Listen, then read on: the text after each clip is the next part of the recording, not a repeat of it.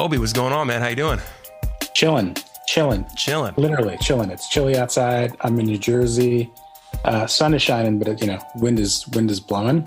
But feeling pretty good, man. Doing all right. Even though it's a crazy day today, election is happening, so it's gnarly. We don't have to hang there, but it's an gnarly day. Yeah, it's a real thing, man. It's happening, and it's been looming for months, and I just hope whatever happens that we can keep striving for some sort of, I don't know, peaceful. That's what I'm saying, man. It's the older I get, the more I just care about humanity, and I just want to see people win, and specifically creative people, so I just hope we get to a place where, people like yourself and myself and all of our friends can get back to work and do what we do. And, in the meantime, just stay scrappy and, creative and move the needle forward. Yeah. I love that. It's obviously, it sucks, this whole thing, but, it forces us to innovate, I think, and be creative. I see projects coming together, that may not have happened, in normal times. There's a lot of artists that, we can't tour. So it's like, you got artists reaching out to other artists like, hey, you want to sing on our song? Or do you want to start a little side project we just kind of do from the basement, yeah. And the way we release things now, like with Spotify and, all that, kind of cutting out the middleman. You don't need a label anymore.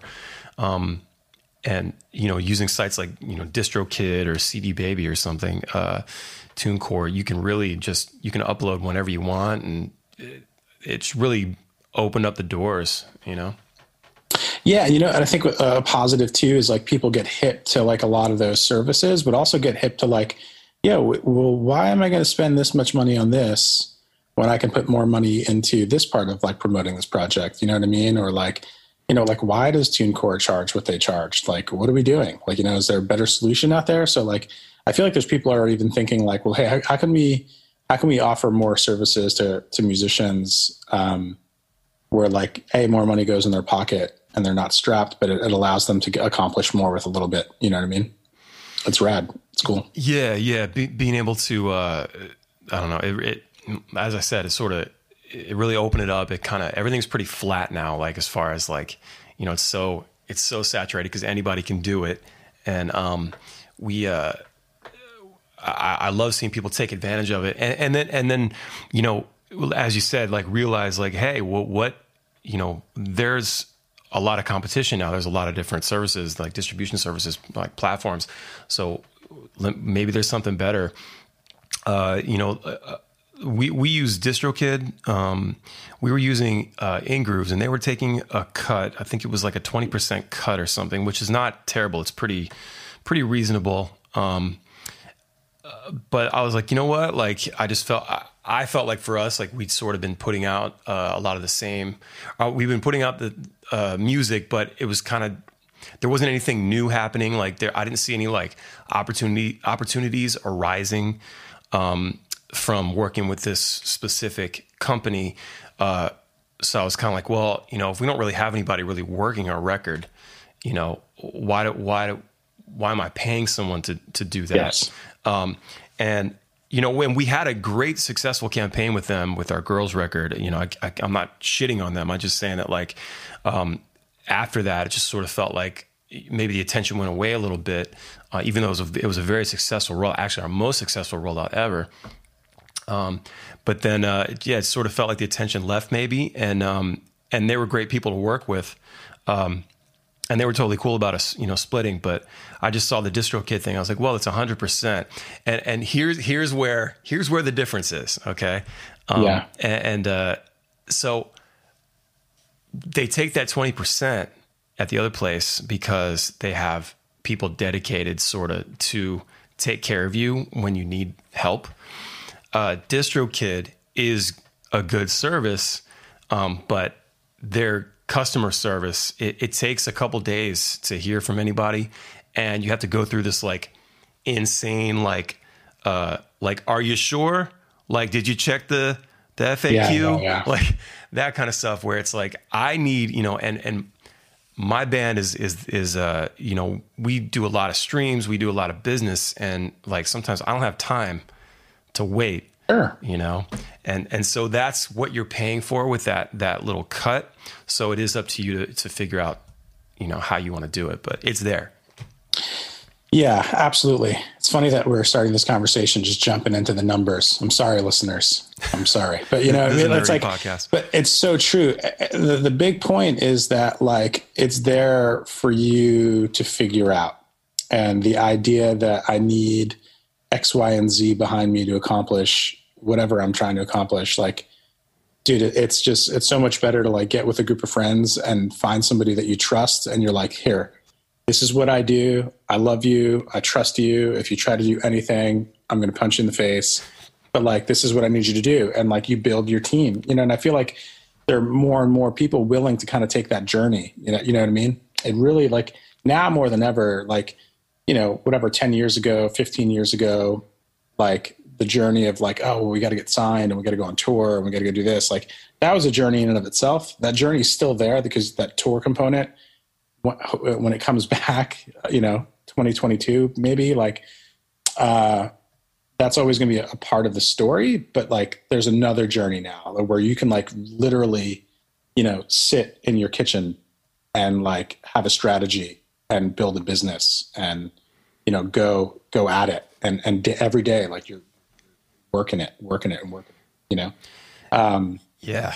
That's what's fascinating. It's like, it has to be a daily thing. It has to be a daily grind.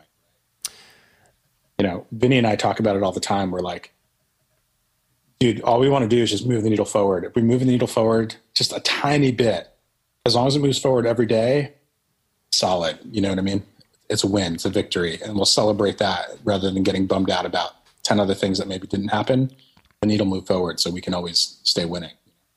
Yeah. Yeah. I love what you said about just being in your kitchen and sort of creating a release strategy or a marketing strategy. Like, you know, you can make the record in your basement and then go up to the kitchen and figure out the marketing plan.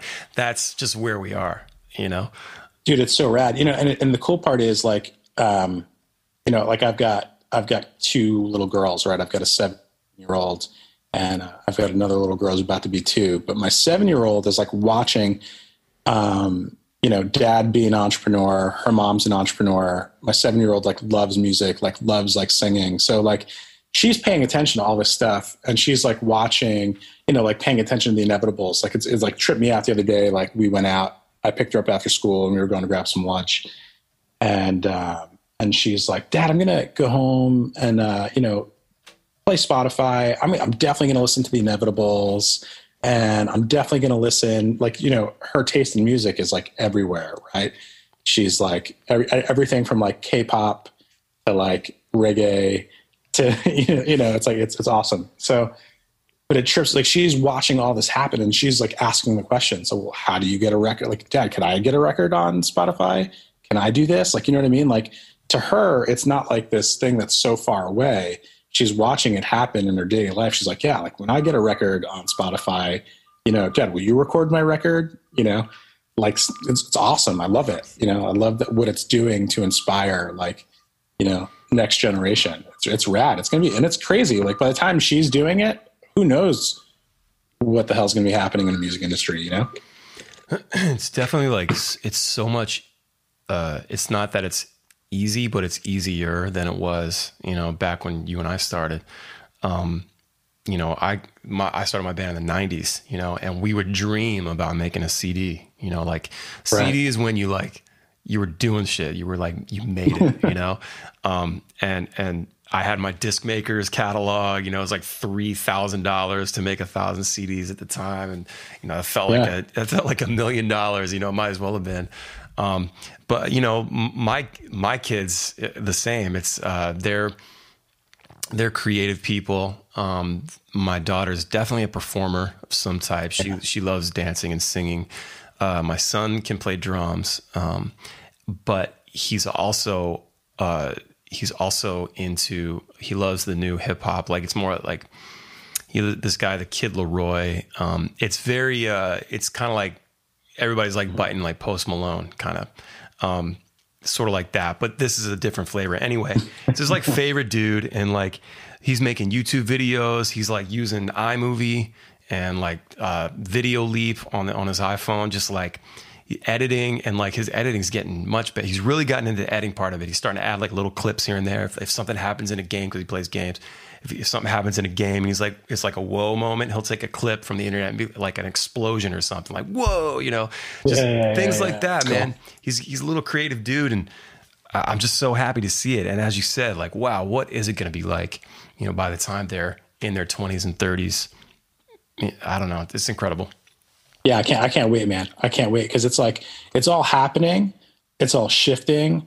And the cool thing is that because we get to do what we do, you get to keep your pulse, you know, your finger on the pulse. So you're kind of like, you know, you're either going to go with it or we're just going to become dinosaurs, you know? And in a way we are dinosaurs already, but like, you know, in terms of like just how things happen, because like, I remember talking to somebody like who does hip hop, you know, and they were like, well, I'm just going to be a SoundCloud rapper. Like, I just want to be a SoundCloud rapper. And I'm like, okay, cool. But like, yes, SoundCloud's a huge platform, but like there's this part and then there's this part, you know, like there's like people want to see like actually how you get the tune on SoundCloud. Like there's so many angles you can go at releasing music, you know what I mean? And it's like, nah, I don't have any time for that. And I'm just like, dude, it's like, it's 2020, man. You don't have time for it.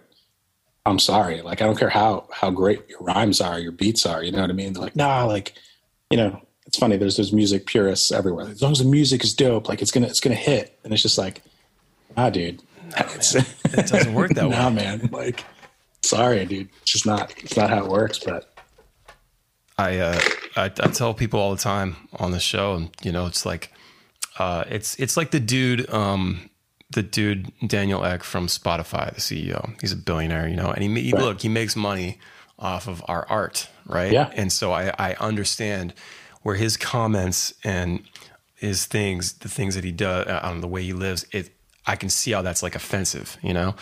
Yeah. But I mean, the dude just got smart and was like, oh shit, I can do this. And what he said recently, I guess a couple months ago, and people got mad about it, was like, you know, you have to, the days of, you know, recording a record and then 3 or 4 years later putting out another record, like that's over. Like you have to be more frequent and more consistent. And absolutely. It's like, I saw that coming for the last couple of years now. I'm like, there's something happening. There's a transition. There's like a paradigm shift or something like it, where it's just not what it was. And like, you have to sort of unlearn what you learned over the last, you know, for me, 25 years of being in a band, you know, back then. When, you know, and the same for you when you started Westbound Train, is like you probably wanted to get signed to a label and you wanted to go on tour for sure. And for me, I wanted to be on the radio and I wanted to be on SNL and play the VMAs. You know, those are the things you strive for. And today it's like, I mean, yeah, you have dudes that are like, there are artists that are like breaking on SoundCloud for sure. It does happen. It absolutely happens. But the likelihood of that, you know, you can't depend on that. You got to just, you know, don't put all your ducks in the, what is it? All eggs in the basket or whatever. Like you got to spread it around.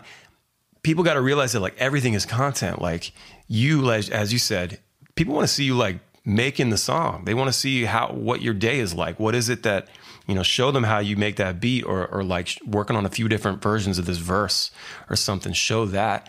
There's this whole other component, you know, with the video stuff. And I think people need to get to know you.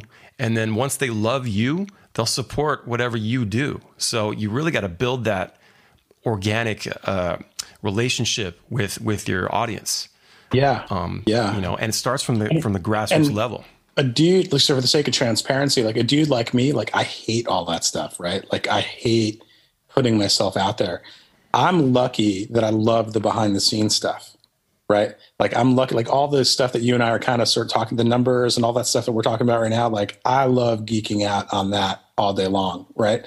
So that can happen behind the scenes. I don't need to be, you know, like showing it. I could show it, give everybody insight into that, but I love...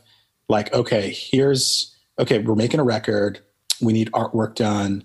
Here's what it's going to take to finish the record. I need these pieces. I've got these beds. I've got these stems. I've got these, whatever, all the stuff that goes into making a record. Nobody has to see any me chasing down musicians for parts. Like, nobody has to see like me organizing, like, hey, I'll pay you this much to do this or whatever the case is. Like, I've been very lucky that I can hang behind the scenes and geek out on that stuff and create, you know, without anybody having to pay attention to it. And then all of a sudden, here's the product.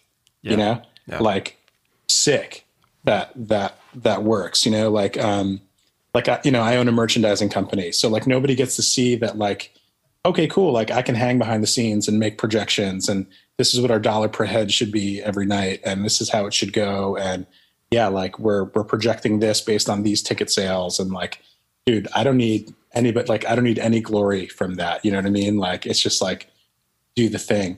So, but now, again, for the sake of transparency, there's that side. But then there's a side of me that loves being a musician, just loves being an artist and loves being a singer, you know? Like, I've always wanted to be like an R&B singer. So it's like funny that Westbound Train was like my thing, because I loved Jamaican music. I loved early ska, early reggae music. Like, when I found it and I found my way to it from like the punk world, you know? But even then, there was always this piece of me that was just like, dude, I just want to sing, like, I just want to be an R&B singer. Like, you know what I mean? Like, I just want to be, and I feel like I'm still trying to figure that side out, you know? So all that to say, like, yes, there's the business, but then like, there's the art and the craft that just like never dies. Like, that spirit's always burning in you. So I think guys like you and I have to find the balance, because it's easy for me to just geek out on all the stuff that we're talking about, you know? Even with like the Inevitables, it's easy for me and Vinny to geek out and go, okay, here's what's going to come with this, and here's how we want this to look. And like, oh, like, what about this? And we're going to create this experience this way. You know what I mean? Nobody has to have any insight into that at all. And then it just happens. And then people are like, oh, that's the thing. You're showing me the thing. You know, we didn't show you the 5 things that went into making the thing though. You know what I mean? Mm-hmm. So interesting stuff. It is. Yeah, it is. There's something to be said for having the, you know, just having this product, and there it is in all its glory, and it's beautiful and polished and done the way you want it. I enjoyed that, but I also like doing the behind the scenes thing. You know, I've always been intrigued by that. I saw the value in it a long time ago, you know, of, you know, what if I just flip the camera on while I'm writing this song right now? You know, like, what if I like get over the, you know, there's always been this mysticism when you're writing or working on a record, and, you know, you want to keep it wrapped up.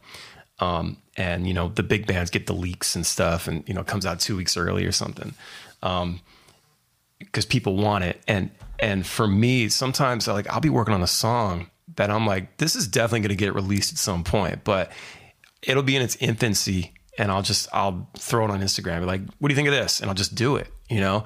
Yeah. And to me, there's some value to that. It sort of shows people that, that I'm a real person, and, yeah, you know, and this is just me just working on my craft, you know, here in the back cave. That's what I call it. Yeah. That's awesome. You know, so it's, yeah, obviously whatever works, you know, whatever works for you and other artists. I mean, definitely, you know, keep that up. So I started my band in 95, you said you started, you say around 2001.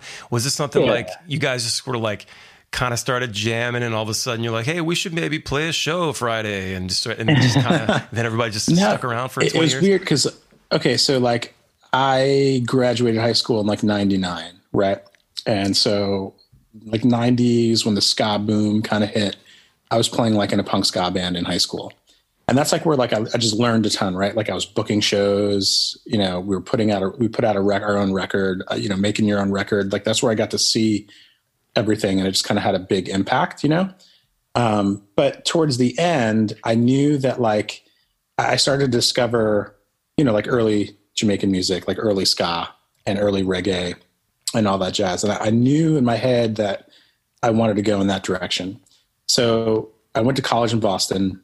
When I got up there, I like found like the one bass player who like knew about ska, you know, which was you know, our bass player Thad, and he kind of got into it via like the ska punk world as well, you know, the two-tone thing.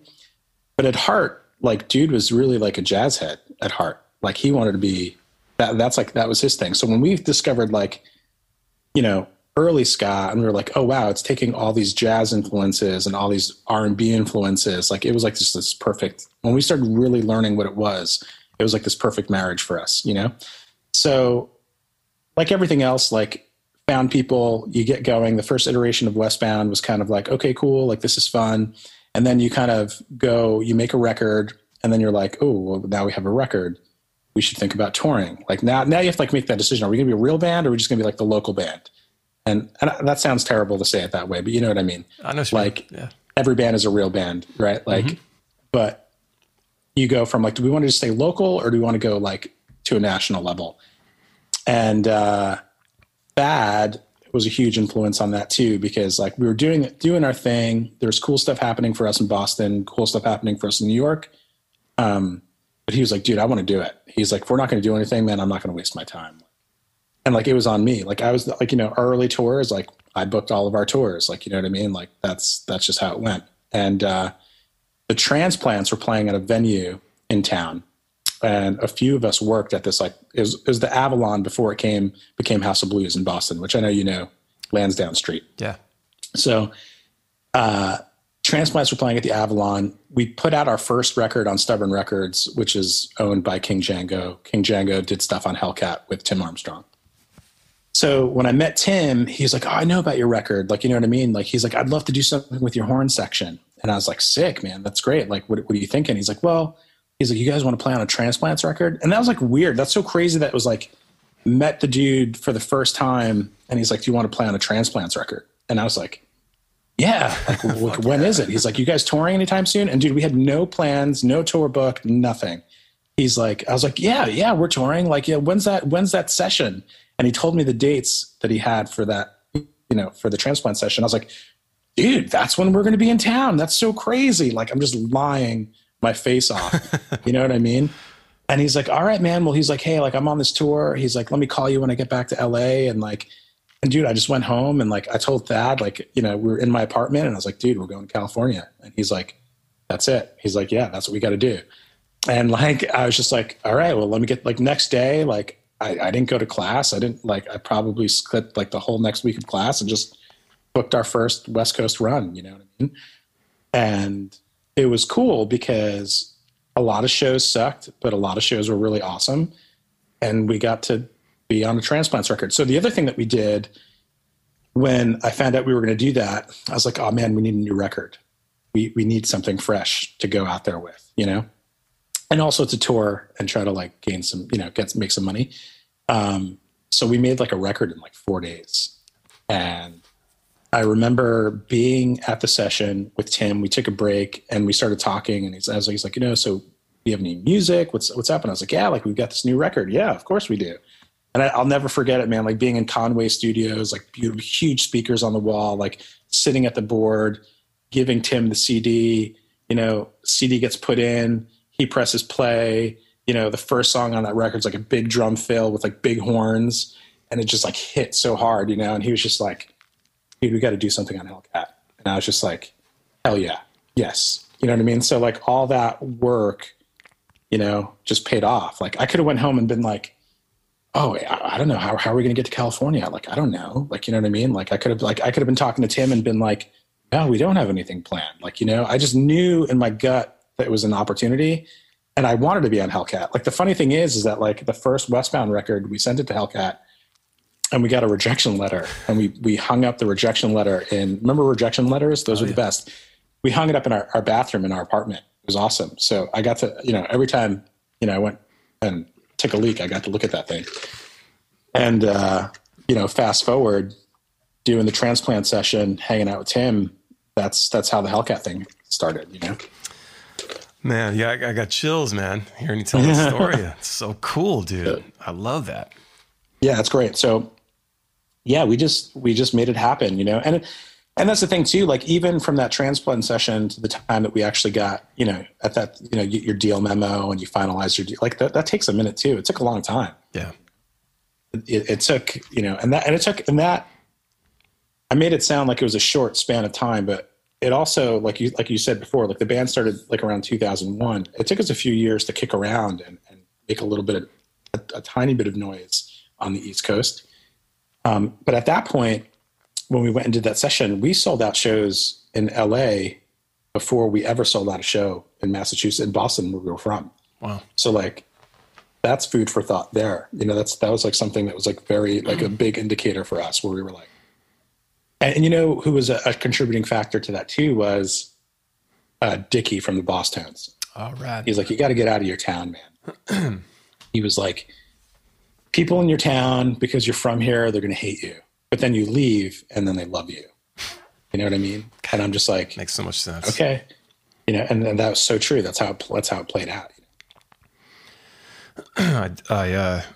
That's another thing I tell bands all the time, get out of town. You know, I have bands that they come up to me, they're like, yo, what, you know, when we're allowed to tour, the opening bands will, hey man, how'd you guys get to where you are?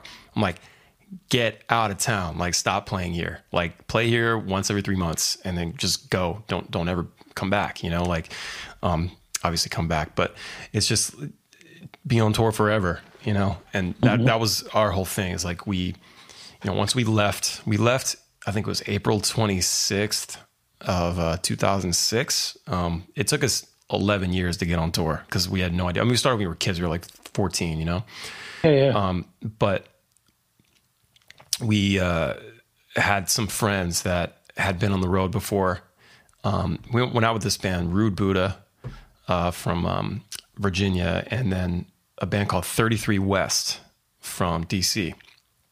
And they were this... some of those guys were in a ska band called Skylicious back in the late 90s.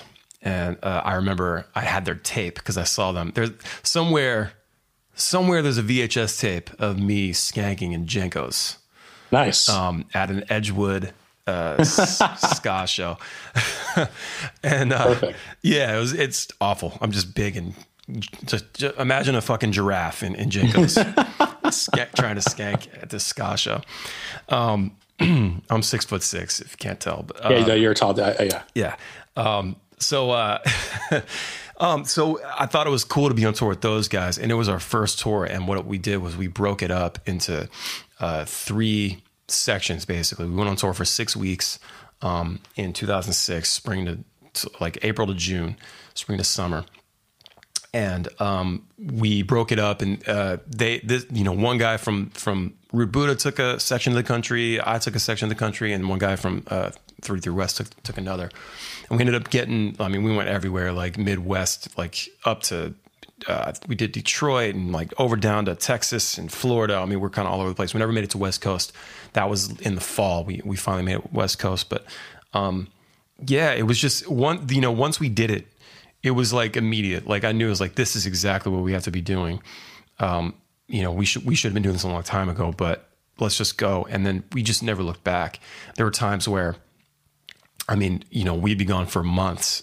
Like I didn't have a family. I didn't, you know, I got 2 kids and a soon to be wife now. It's like, but even with my kids, I mean, my son is 10 years old. And so they've grown up with this. I have a 10 and 6-year-old and they've grown up with this. So, you know, I've been gone, you know, 6 to 8 months out of their lives, you know, a year.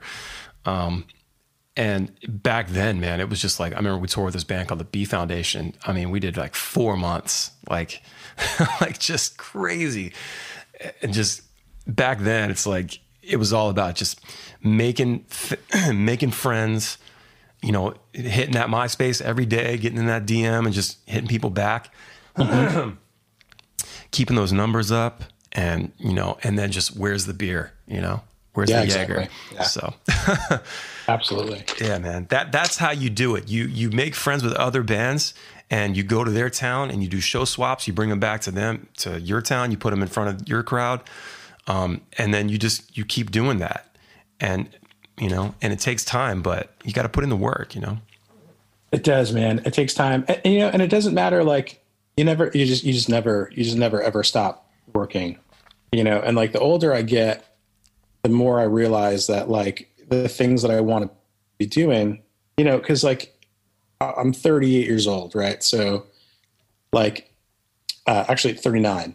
So you get to this point where you have this realization where you're like, oh man, what got me here, like the first 40 years of my life, you know, and like very lucky to be able to do creative things, you know, to take care of your family and do all the things that you have to do, are not going to be the same things that are going to get me through the next 40 years, dude. Cause like things change and you evolve as a person. And like, for me, like the big thing is, and I was talking to a friend about this the other day, is like, I just want to figure out how to be like a champion.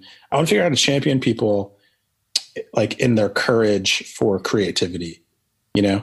So like everyone talks about it, you know, creativity, like it's this myth. It's just like this, I'm not creative, but the reality is that we're all creative people. We all have ideas. We're all problem solvers. Creativity in and of itself is just problem solving. That's all it is. And some people are better problem solvers than other people. You know what I mean? The way you say something in a song, you know, you're trying to communicate. The way you're going to communicate, you're solving, you know, hey, how do I say that? How do I say this in such a way that evokes emotion or whatever the case is? And that's happening all around us all the time. So creativity is happening all the time. And like the older I get, the more I just want to share that with people. The more I just want to be like, no, dude, like you don't understand. Like there's this thing you want to do, like go do it because you are creative. Like it actually just requires a lot of courage. It's not the creativity part you have to worry about. It's the courage part that you have to worry about. You know what I mean? And yes. And that's also like for myself, like, you know, there's things that I've been sitting on for forever, you know, like I've got this project that I want to do. I'm just here spilling the beans with you, man. It's so comfortable. That's what it's all about. But there's a project I want to do called Ruby Nights for like forever. And it's like, that's that R&B thing. You know what I mean? And, it's taken me such a long time to just not care about like, oh, well, Westbound was this, or I'm supposed to be this, or like whatever. It takes a long time to get to the point where it's like, no, like this is what I want to do. So I'm going to take a step. You know, so, you know, definitely sitting on songs that I'm just like you said earlier, people are going to hear this one day, but I know that once I start letting people hear it, I'm going to want to like put some sort of motion and machine behind it. So I'm just like, you're almost scared of that too, because you can't just do it for the hell of it. You know what I mean? It's got to do something. And some of us are just wired that way, right? Like you want to see it move the needle or hit a certain point. So yeah, man, like where I'm at in life, you know, and which is why I love why we get to do and how we do the Inevitables, you know, it's that journey of creativity, dude. It's not just about music anymore. You know, it's about this like creative philosophy. It's about productivity, and it's about like the challenge of like moving something from point A to point F, you know, forget about B, C, and D right now. I know we have to hit those steps along the way, but like, I know I'm going to hit B, C, and D. Like there's no doubt in my mind I'm going to hit B, C, and D. I'm focused on F. And when I get to F, I'm going to focus on M. You know what I mean? And then finally move it all the way down to Z. So that you know, that's just how my brain works, you know. I love that. I feel like we have a lot of the same you know, approach to everything. I give, you know, whatever I do, I don't have enough things to do. I always create new things. I have to create. Like I realized that a long time ago. I was like, you know, when I'm not happy, when I'm not doing something creative, if I get in a funk, if I get depressed, you know, it's like, I'm like, I need to make something, you know, yeah. I need to, you know, write a song, and I'll get depressed or upset because I get stuck. I get hung up writing a song. Then it's like, I need to make a YouTube video. You know, I should do another podcast episode. I did it the other day. Like, you know, it was the same thing. It was like, man, I was like, I was drinking all weekend with friends because we drank like 4 days in a row. I never do that anymore.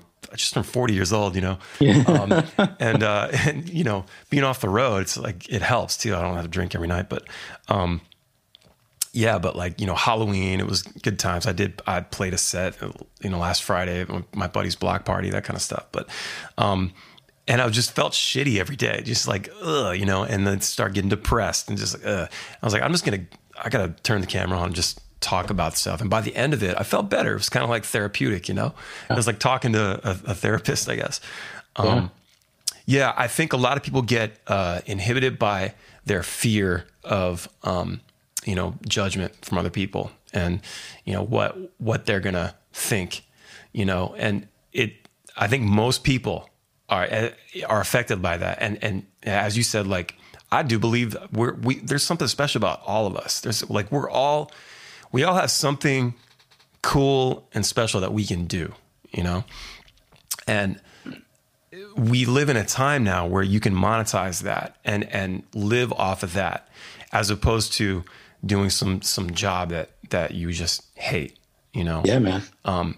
You know, I can talk about tech and computers and phones and stuff all day long, but I don't want to go work at Best Buy. You know, I don't want to be an Apple genius, you know, but, you know, so I know that, like, when I create something, I make a, you know, create a podcast or write an album or something, I'm going full force, and I'm just out to create, you know, long-term revenue streams. You know, things that, you know, with a song, like, I look at it as like an asset. You know, it's like putting your money in the stock market, for example. It's like, put your money to work for you. Well, put your songs to work, put your creativity to work, do the work. Absolutely. One time, write a song, put it out. And now it's like, I have songs that are like putting money in my pocket and the guys in my band in their pocket, you know, from 20 years ago, you know, it's just, I try to push that on the show as much as possible. Like, you can do these things. It takes time.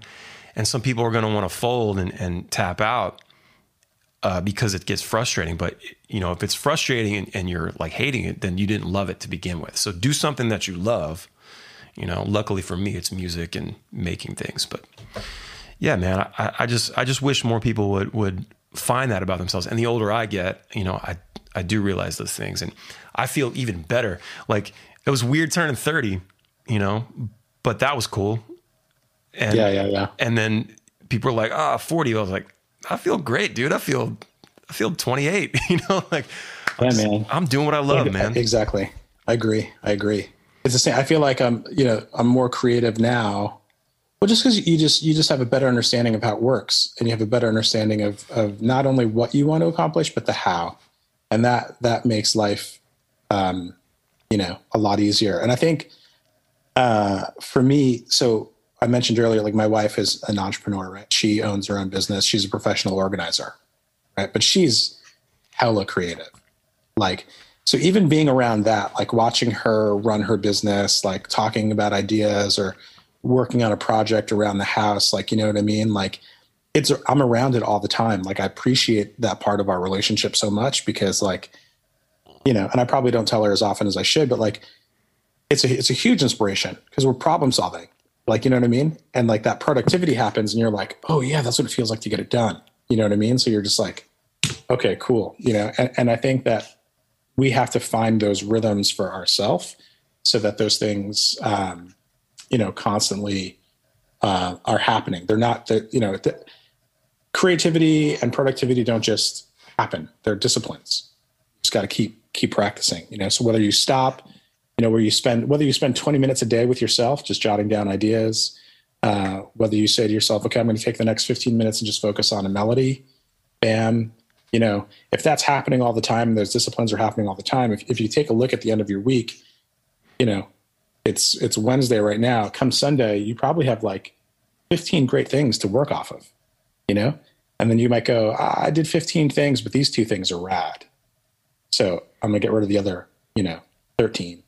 I'm going to hang here because I've got something here. You know, and it's just like, if that's happening all the time, like I said, if the needle's moving forward every day, you're like, oh man, we just did this. Well, what about this? And what about this? You know what I mean? It's that discipline, dude. Yeah. It's a craft, man. And you got to keep working on it all the time. Just, you know, songwriting, you know, that's something that, God, I've been doing that since I was 12 years old, I think. Wrote my first song. Pretty bad, but pretty good too, yeah. You know, for what it was. Yeah, yeah, man. When I produce bands, and I've been getting into mixing and stuff. Like, I've been mixing a lot of our stuff lately, and some other bands. And like, when I just like anything else, when I approach it, I want to be present. I give it, you know, 200%. And I know that, like, I'm, you know, it's not my band or whatever, but I'm helping create this thing. So like, I want to make sure that it's got all the bells and whistles that my own stuff would have. I want to make bands sound amazing, you know, really reach their full potential. And I don't know, just the love of it, man. I love being involved and as I said, like just creating and making stuff. I don't know. There's a passion there.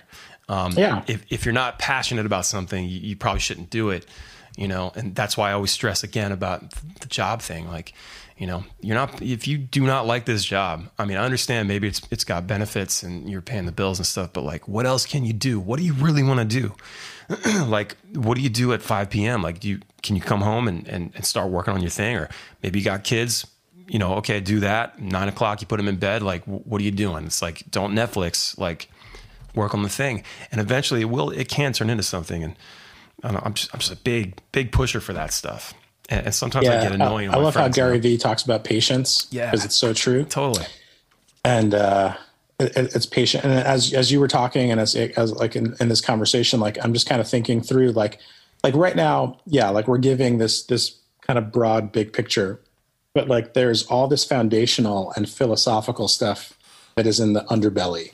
You know what I mean? Like if you ever see that picture of like the iceberg where it's like the tip of the iceberg's out of the water, you know what I mean? And it shows you everything underneath. Yep. It's like, it's the same thing with everything we're talking about, because like you might have a philosophy of how to get something done that works for you. Right. Because part of it, I don't know if you're an Enneagram guy, if you're not an Enneagram, it's like a personality test, but, it's pretty solid. It's not like the other ones. So it uses these like this number system, and it's pretty spot on.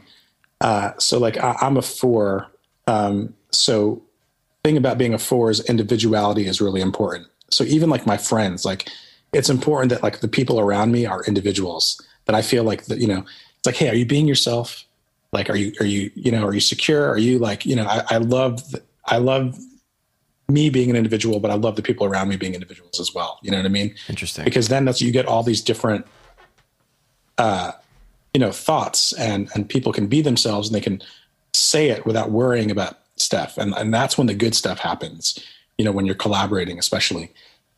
But the point is that there's all this like philosophy and there's all this practice that we don't ever get to talk about. And so people might be listening to this and they're like, oh man, those guys are just hungry. Like those guys are just like, they're just wired a certain way. It's like, yeah, but like the thing is, the secret sauce is that we figured out how to fix it for ourselves. And that process is what has allowed us to do what we've done. Because I didn't watch what you did, or I didn't watch what my friends did. I learned from that, but I learned that the secret sauce was figuring out how to fix it for me so that it could be successful for me on a day-to-day. You know what I mean? Like even like working with Vinny on music and comics and all that stuff, like he's got a philosophy that I recognize is his. And I love that because it allows me to then bring my philosophy into it. And I'm not trying to be like him. He's not trying to be like me. And we both attack these problems with these two perspectives that we're just going to be open-minded about. You know what I mean? So even more creativity, even more problem solving comes from it. But I would let people know, like, and the secret sauce, dude, is you figuring out how it works for you, you know? Because if you have that job that you hate, you might need that job that you hate, dude. That's how you pay for groceries. Mm-hmm. You know what I'm saying? So for yourself, what then needs to happen so that 2, 3, 5 years from now, you're not at that job. You know what I'm saying? Yeah. Gary Vee talks a lot about reverse engineering, sort of like looking at the end result and saying, okay, what are the points to get there? Go backwards. Yeah. And you know, what do I need to do? You know, it's like, I could make it a music, I guess, analogy here. You know, if there's an artist that I want to work with, you know, that's, you know, one of my favorite artists, let's say, or maybe I want to have Nick Hexum on my podcast from 311 because they're one of my favorite bands from when I was a kid. Or maybe I want to go on tour with 311. So we did that stuff, right? Mm-hmm. but we put ourselves on the path to make that happen. It wasn't like it wasn't quite a serendipitous thing. Mm-hmm. And I think with like, I think luck is like, I think you kind of create luck, right? Mm-hmm. You have to create opportunities for yourself and windows to get in, even if it's small, you know? And so me just sitting here, you know, just playing shows in Maryland, you know, and not doing anything, not putting out records, things like that. That's probably not going to get me on tour with one of my favorite bands. Mm-hmm. But if I, you know, if I go on tour, if I lay the groundwork, if I start building my scene and building my audience, and then eventually start reaching out to people's management or reach out to, I mean, you know, Chad Sexton, the drummer for 311, actually mixed one of our songs from one of our albums years ago. Cool. That sort of opened that up a little bit. And, you know, it's these little things along the way. And then eventually, I guess 311's management kind of, you know, maybe with having worked with their people before, I don't know, they kind of saw what we were doing and they gave us a shot. They said, hey, you want to open some shows, you know, and like, you know, that wouldn't have happened if we sort of just kind of sat on our hands or just went, well, I don't know what to do. You know, it's like, do something, you know, you have to have there's gotta be that fire in there, you know? And, you know, I worked at a restaurant, you know, I worked a bunch of, you know, warehouse jobs. I was driving forklifts and, you know, loading trucks and stuff. I did that for years, man, you know? And I worked at a restaurant, I was bartending and serving, and, I hated it. I hated doing that job, but it was the only job that would let me go away and come back. And I still think Olive Tree in Aberdeen, Maryland, exit 85, you got to go. Awesome crab cakes and pasta.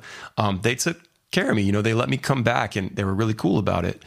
Other jobs wouldn't let me do that. In fact, I got fired from a couple jobs because originally they said, yeah, that's fine. Then I came back. They're like, oh no, I'm sorry. We can't have you leaving. I'm like, okay. I didn't quit my job until, you know, 7 years ago. And that was 20, I don't know, almost 20 years into being a musician. You know what I mean? Like at that point, yeah. It takes a long time. You have to have the patience, but you have to have the drive to want to keep going and believe in it so much. And you have to have the passion. You have to love it, you know, as I said before. So yeah, you know, you kind of, what you said a few minutes ago. Yeah. What can you do to get out of that job that you do need at this moment? Flip it to where you don't need it anymore. You know, yeah. But you gotta I like to call it get in motion, like getting in motion, you know, like you just got to be in motion. You gotta be moving towards the thing, you know, kind of go along with what you were saying about like creating your own luck, you know, like if you're not in motion, if you're not moving towards the goal, then like, yeah, like stuff can't happen, you know, but if you are, you know, that's when the good stuff, you have a different perspective. You know, you can look at it from a different angle. You can see it from a different view. But yeah, dude, it's funny. I remember like, so when we first went out to LA and I was telling you about that transplants thing, I was working at H&M and like, they wanted to make me like a manager, you know what I mean? And I remember like going to my boss and being like, hey, like I got to go on tour, but I'll be back and like whatever. And like, you know, and she like put her foot down, you know, she's like, gave me this whole big speech. She's like, look, we're considering you for this. And this is a great opportunity. And like, you know, it's a take it or leave it kind of whatever, blah, blah, blah, blah, blah.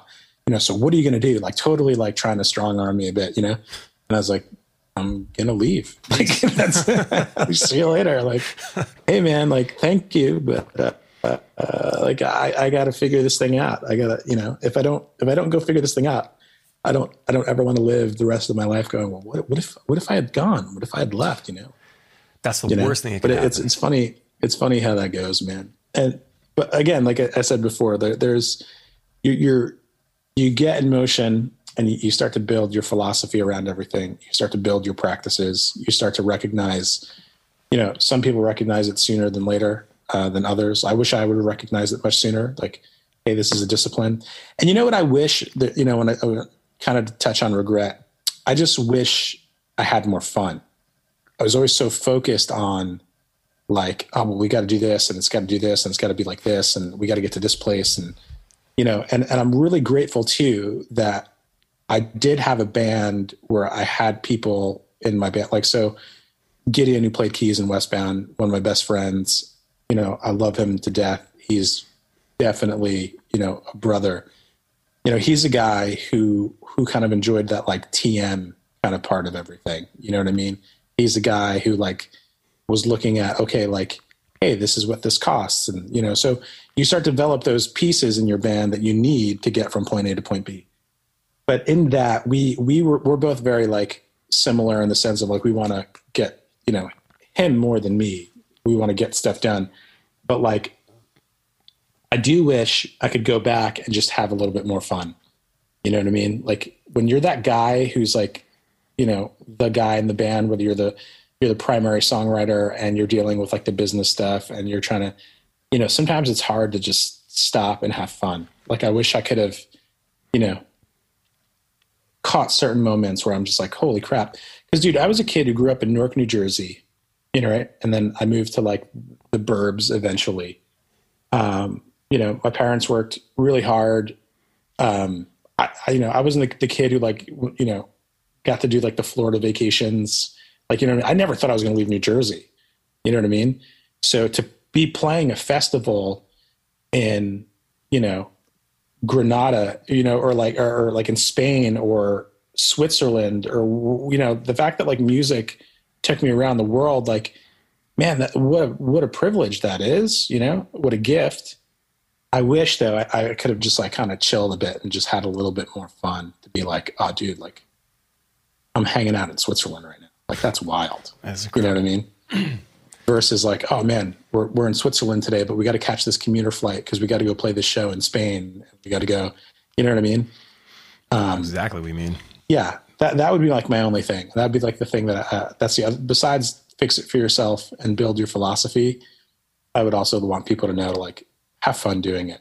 So that's exactly what I'm trying to even do now, more with like the inevitable stuff that we're doing and these projects. Like I'm just trying to enjoy it, man. I'm trying to have fun with it.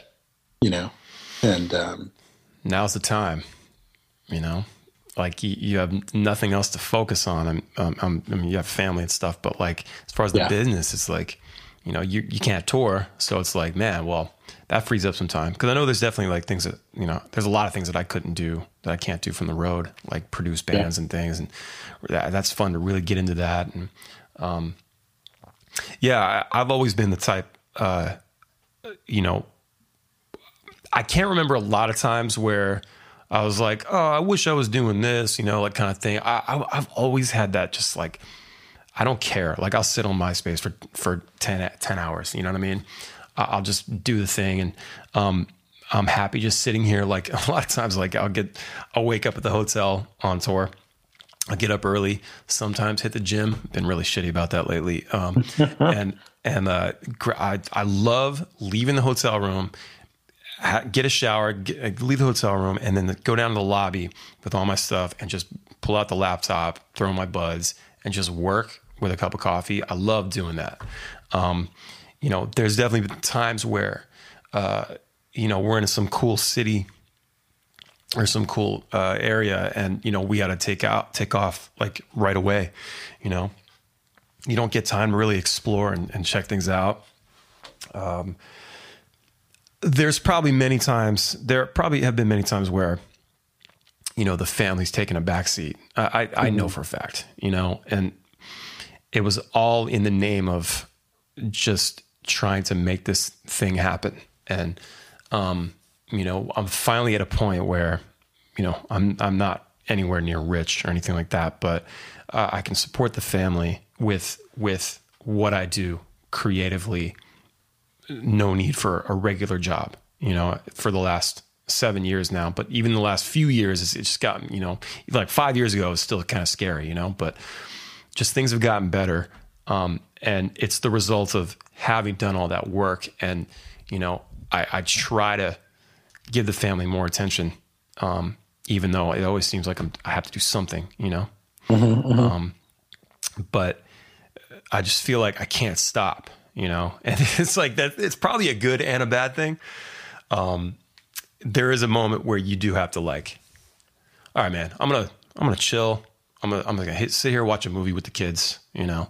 Yeah, man. You know, or just take some time for yourself. Like, you know, that's not this, play a video game. I don't know, do something, but yeah, it's wild. I knew that like when I got married, I was going to have to pay, like I had to focus, you know, on being married. Like my wife was touring with us, you know, and I remember 2009 Warped Tour being on the bus in Atlanta, and our booking agent came out to the show and our manager.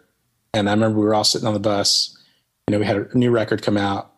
We were on Warped Tour. As soon as Warped Tour wrapped, we were going to Europe. As soon as Europe wrapped, we had a US tour planned, you know? So like, I knew I had to finish that stuff. But when we started talking in that conversation, like, you know, we were like, okay, this is this album cycle. When do you guys want to write another record? And so, okay, cool. We'll write another record and we'll shoot for blah, blah, blah, blah. And before you know it, you're in 2012. You know what I'm saying? Like you're just sitting there, just like you're like, oh my gosh. And I remember like looking at my wife at the time being like, hey, like there's stuff you want to do too, right? You know what I mean? Like there's stuff you want to get done.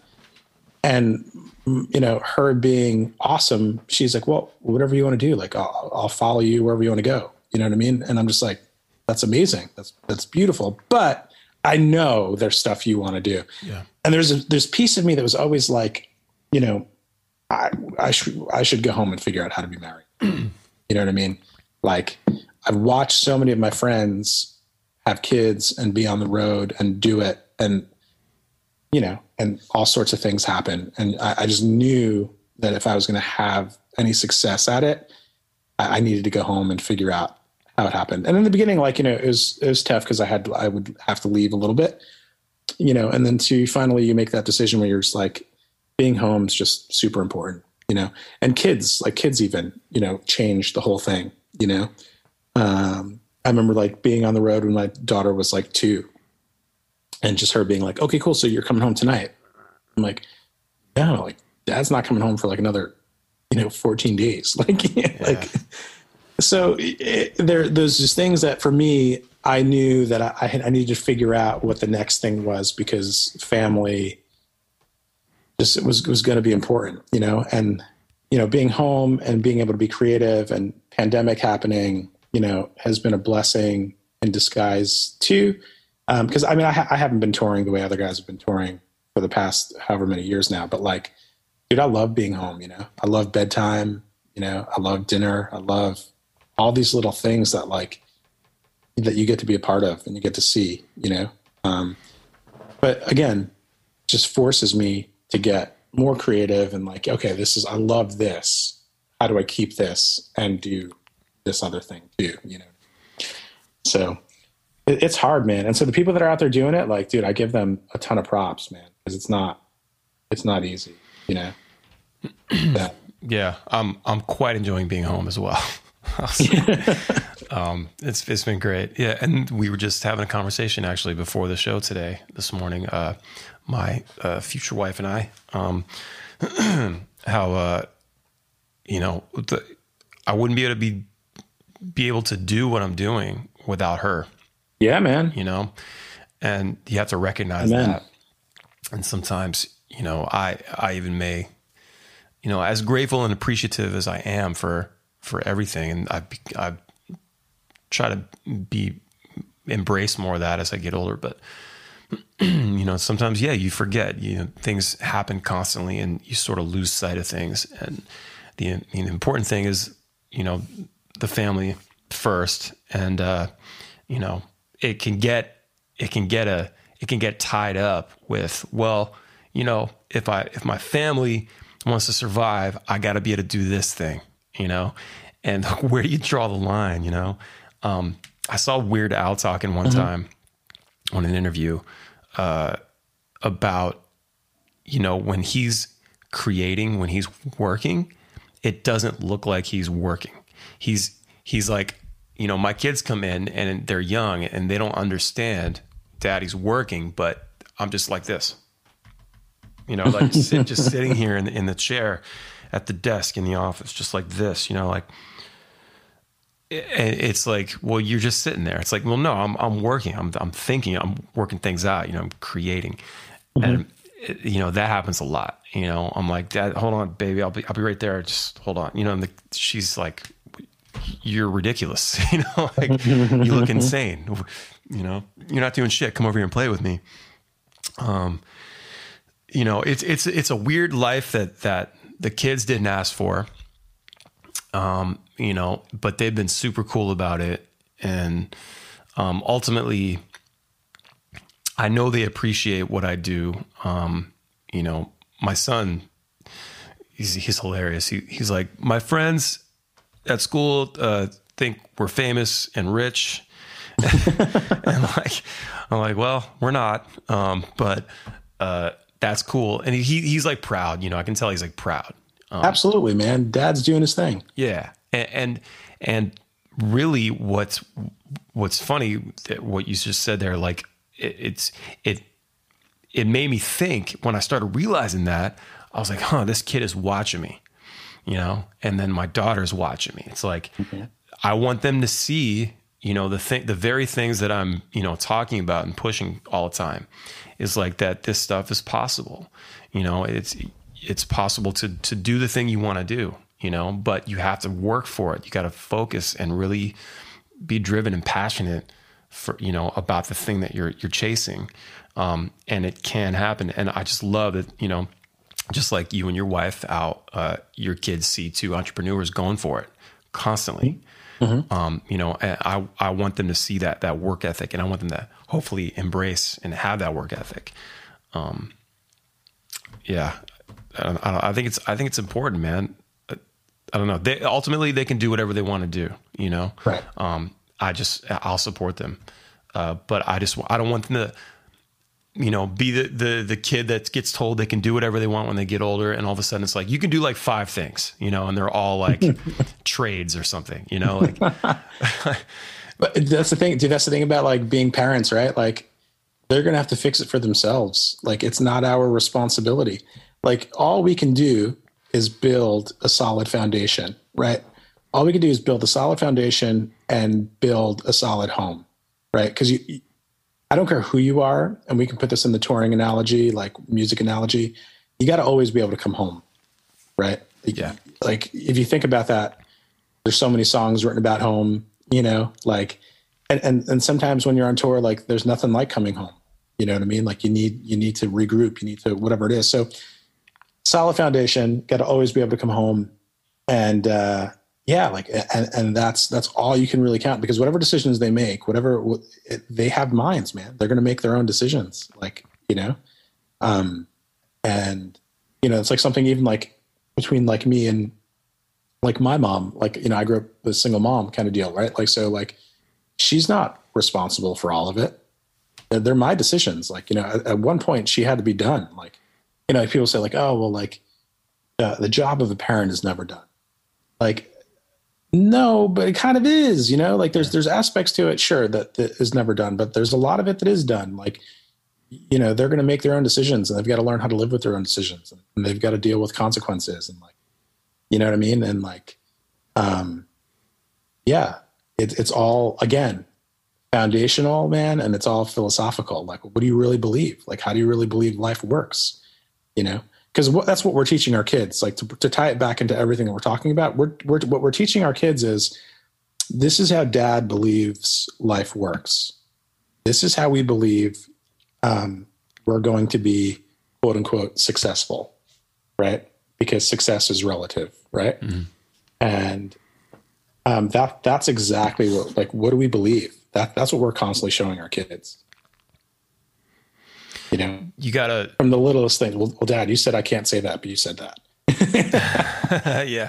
To, you know, to the big things of like, yeah, of like, oh, when leading, you know, by examples, when this happens, or huge. This big thing happens, or when, you know, you got to fix this in the house, or whatever the case is. Like, this is what we believe. This is how we get it done. Like, this is what we do.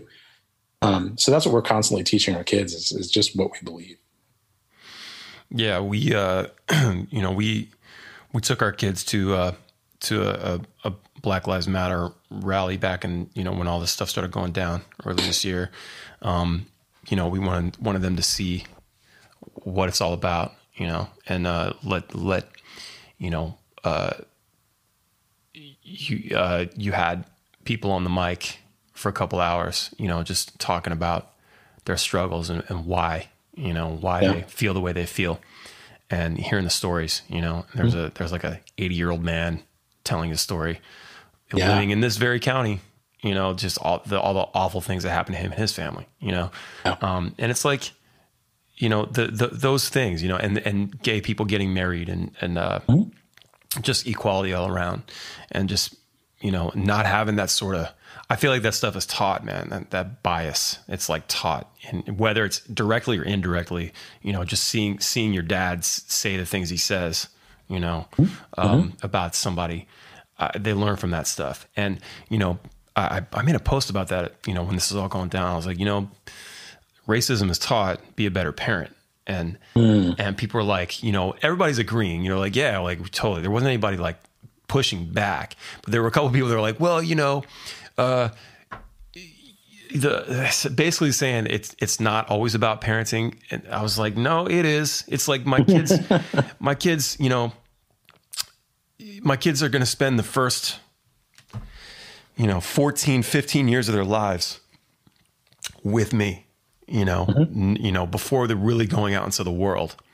That is exactly the time where they need to be learning all these values, and sort of laying the foundation for who they're going to be, the type of person they're going to be, and their beliefs.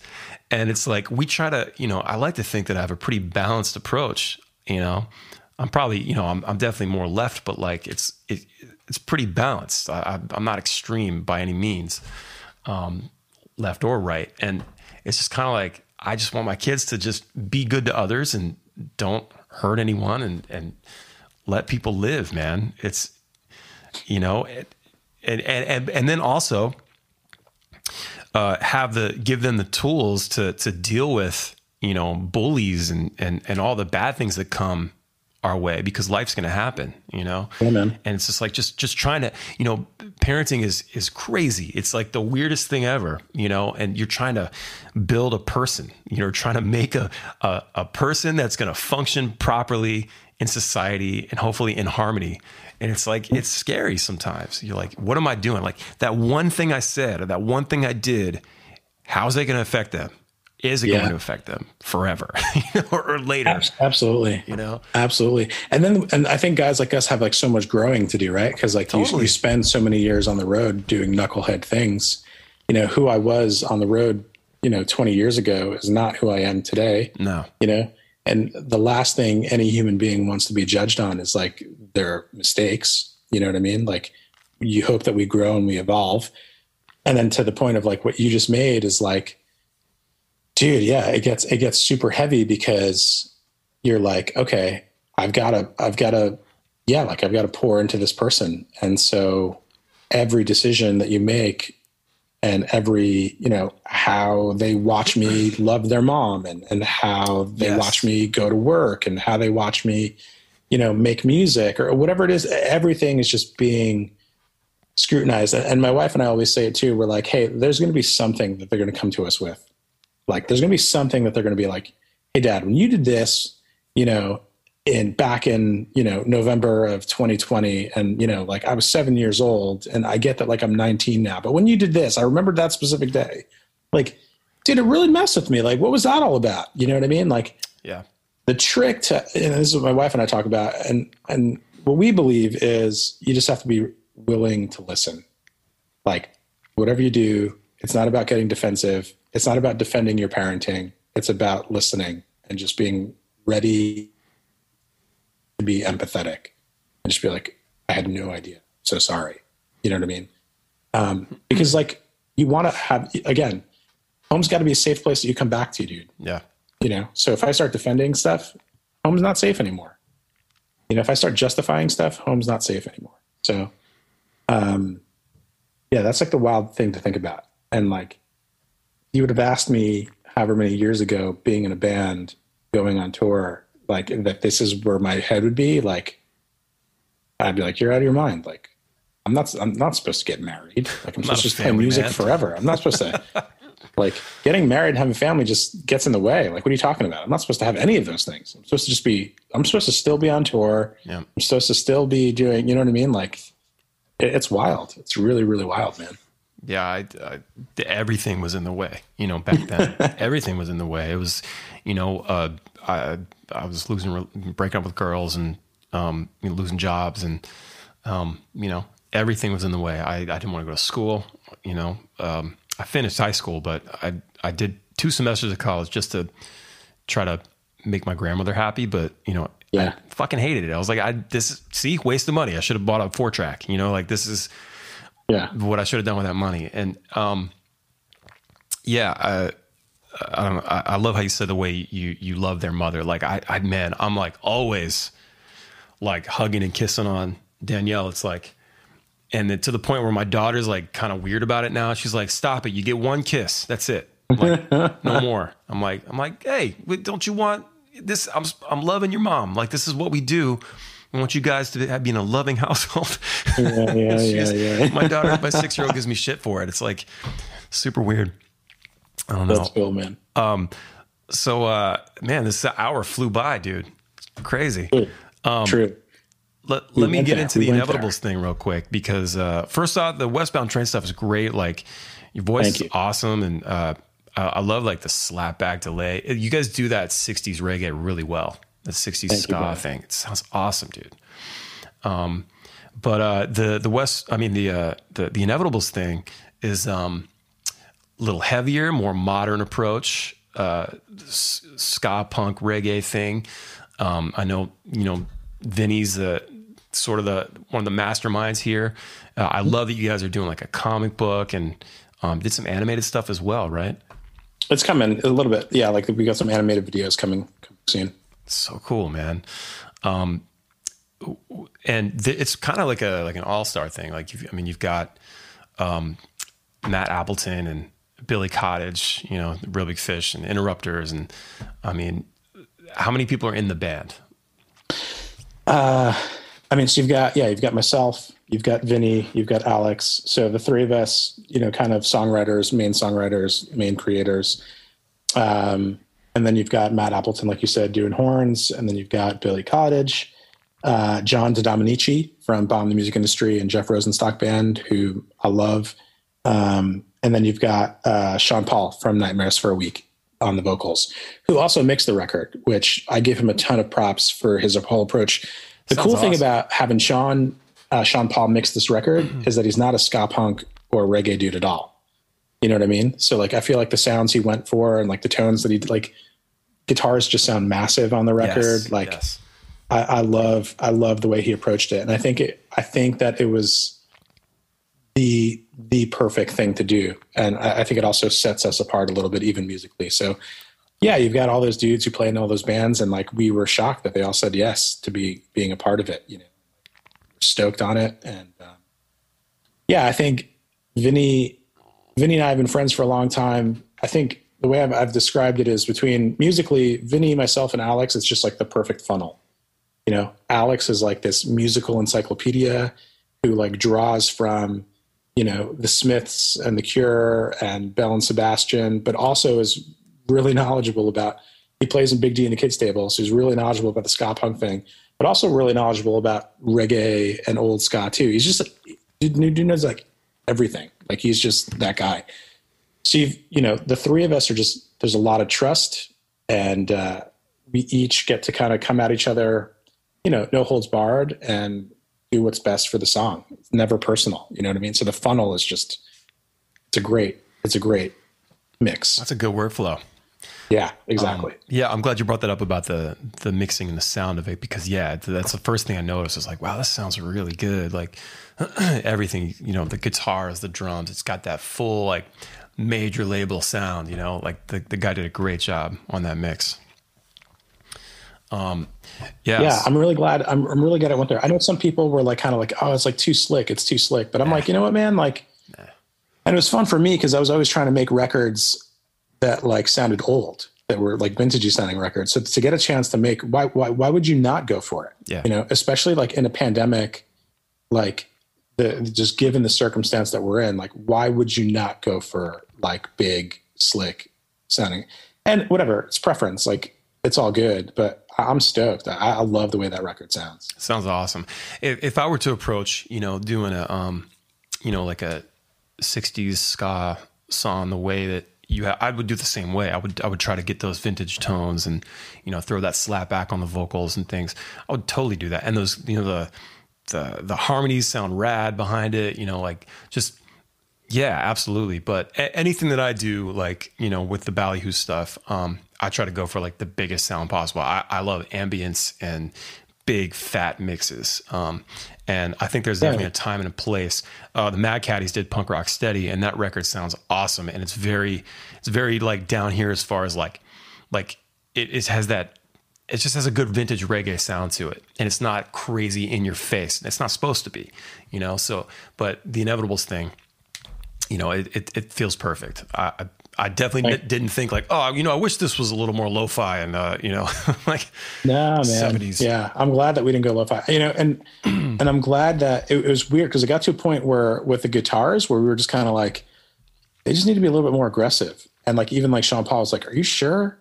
And you know what I mean? And like, it's like, well, dude, like, and he's like a modest guy, right? Like super modest, like really humble. And he was just like, I'm like, dude, you've got these, they sound so awesome. Like, why wouldn't you just like highlight what you've already done?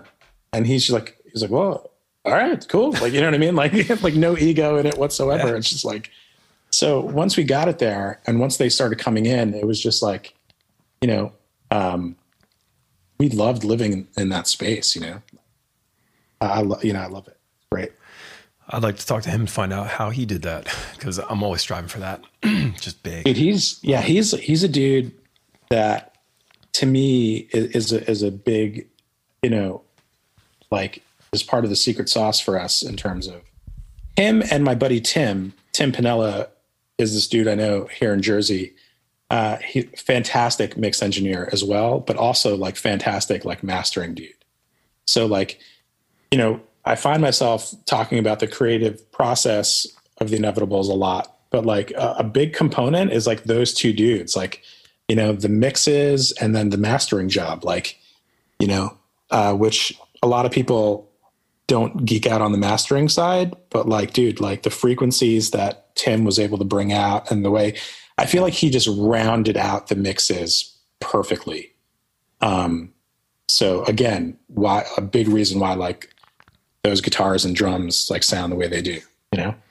That's great. Yeah, it definitely, you know, when you have a good team in place and kind of leave it to the pros, like, I love that, man. Like I love like working things, you know, just making my stuff. But like, there are definitely times where I'm like, you know what? I'm going to, instead of me doing the art, I'm going to let somebody that does this every day and is going to devote all their time. Cause I just don't have the time. Yeah. I know I wouldn't put my full effort forward, you know? So I'm like, yeah. You know, things like that. and if we ever came upon somebody that was, you know, like I said, I've been mixing all this stuff, but I don't have to mix it all. It's just, it's a good way for us to save money. And the stuff sounds pretty good, you know, for what it is. But if, yeah, we have the opportunity to work with a mixer and we got to, you know, it was the right price and all that. Like, yeah, why not? For sure. Go for it, you know? Yeah. I mean, for the thing that I love is that we never had a conversation of like, this is how a ska punk record is supposed to sound. We never had that conversation when writing the songs, and we never had that conversation on the production side of it. So from the jump, we didn't box ourselves in, you know what I mean?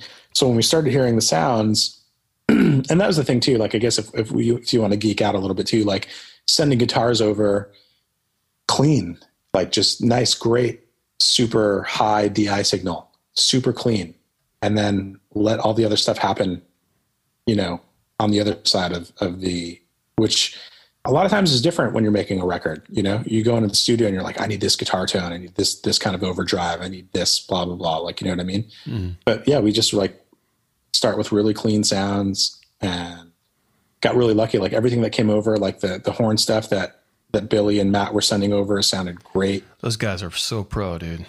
I know they're so good. And then even the organ stuff that Billy sent over just sounded, so we, you know, same thing. And then dude, John from Jeff Rosenstock, man, dude, we would send him demos like, and 30 minutes later we'd have the tracks ready to go. Like, you know what I mean? Like, I love stuff like that. And again, just clean tone, clean.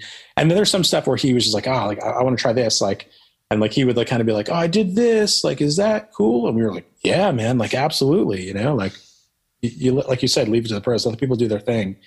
You know, we guided the vision. We gave the vision as best we could. We knew what the vibe was going to be, and we were very aware of the vibe. And if anything went outside of that, then that's when we had to like rein it back in. But we weren't trying to like micromanage at all. You know, for me, I felt like a pain because I had to be the guy that was like, hey, like, we're trying to get these tunes done. Here's the deadline. Like, where we're at, we're like 4 songs in. I need 3 more songs from you. Like, are we going to get this done? Like, you know what I mean? And then a deadline would get blown because that's what all musicians do. And then it's just like, what's a deadline, dude? But here's the one you can't blow. Like, you know what I mean? Like, are we going to do this? And, you know, and it was great. Like, everybody was just so cool about everything, you know, and solid sounds. And yeah, Sean Paul, dude, crushed. Yeah, I'm gonna remember that dude's name. Well, yeah, man. Well, congrats on everything. Like, I love that you're still pursuing this, and you're creating projects. And I love that you and your wife are both going for it, you know, in your respective ways, and you know, with a family in tow. I mean, it's definitely not easy. Yeah, I appreciate coming on the show, man. And yeah, thanks for having me. This is rad. Yeah, where can people find you? So you can find me personally. I'm OB Mean Machine, OB_Mean Machine, mean with 2 E's on Instagram. We are the Inevitables on Instagram, inevitables.world online. And yeah, like, I feel like we're just getting started. So everything we talked about, there's so much more between now and next year that's just going to be flowing out. So I'm stoked. Oh, I'm so pumped for you, man. I love the drive, man. It gets me fired up. I can't wait to fucking get back into my session as soon as we're done here. So. There it is. Yeah, you're gonna go make stuff, and you know, and you guys, there's so much that you guys are doing too. Like what you said, like you guys go for that pop thing. Mm. I feel like when I hear your records, there's that like that pop vibe, which makes perfect sense. Can't help it. You know what I mean? It's like it's right on. It's exactly what it needs to be. So you got it. Yeah, thanks, man. You're doing your thing. Thanks, man. I love melodies, dude. I just love big, big melodies. Like shit, like earworms. I don't know. I can't help it. I listened to the radio when I was a kid. They work. That's it. But dude, yeah, thanks for having me, man. This has been great. We got pretty deep today too, so appreciate it. Yeah, man. I like to kind of peel the layers a little bit. You know, I'm like Oprah. You know, there it is. Except nobody gets a car. You know, I'm sorry, guys. Nobody gets a car. All right, brother. Well, Obi, take care, man. Tell the fam what's up. And I'm stoked for you and everything that's happening. Peace, man. Thanks so much. Bro.